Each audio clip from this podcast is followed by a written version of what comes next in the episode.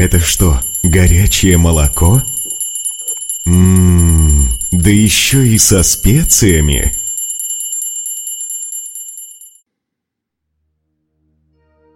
В интернете набирают и набирают популярность истории,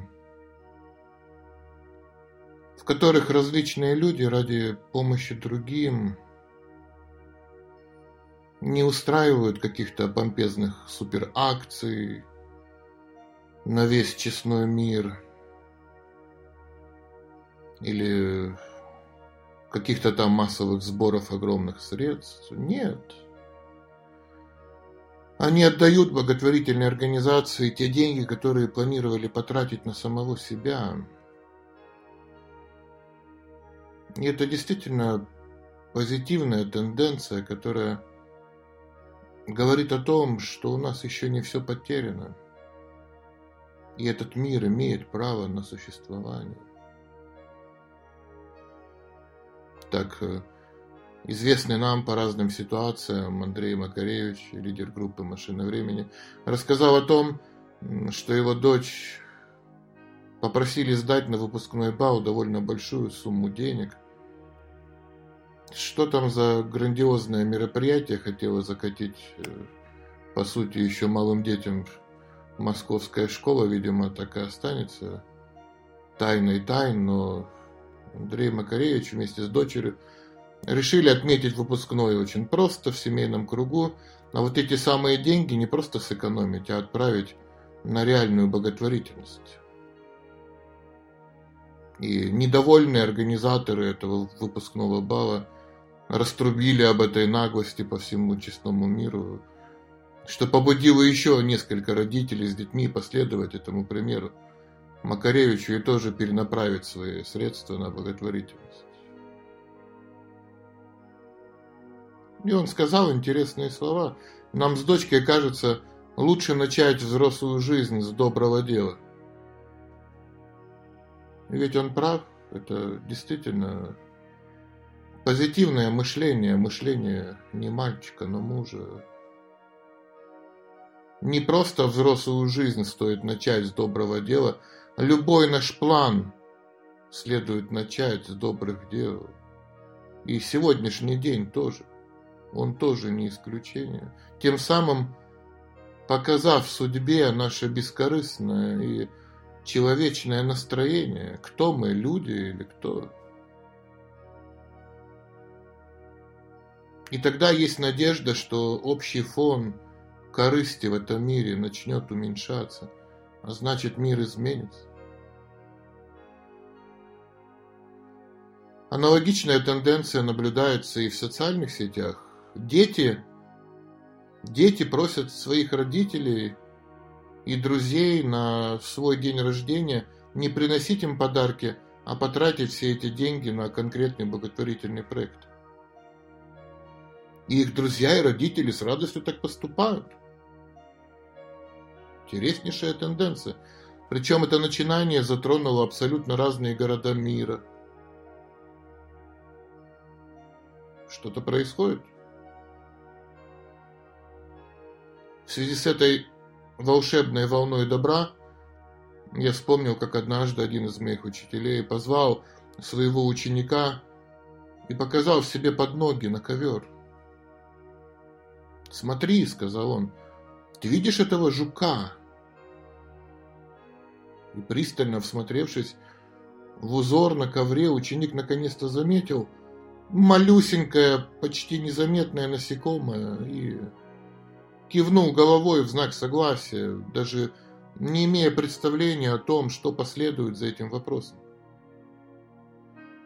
И с величайшей серьезностью учитель сказал, я наблюдаю за этим жуком уже достаточно долгое время, и он ни разу не шевельнулся. Я думаю, что он голоден. Поэтому возьми цветок, предложенный на алтаре, и отнеси на нем жука на улицу. Положи его на этот цветок для того, чтобы он смог покушать и прийти в себя. Ученик немедленно сделал то, о чем его попросил учитель, и вернулся в свою комнату. Никто из них никогда больше не говорил об этом жуке. Но ученик много раз вспоминал об этом случае, который так замечательно проиллюстрировал то, насколько милостивым является настоящий мудрец. Не имеет значения, насколько мы малы и незначительные в этих своих попытках стать великими жуками на ковре этого мира. Но если мы настолько удачливы, что у нас появится возможность оказаться рядом с настоящим мудрецом, надо не упустить этот шанс и получить лепесток из его рук, получить питание, и питание не просто для тела, а питание для самой души.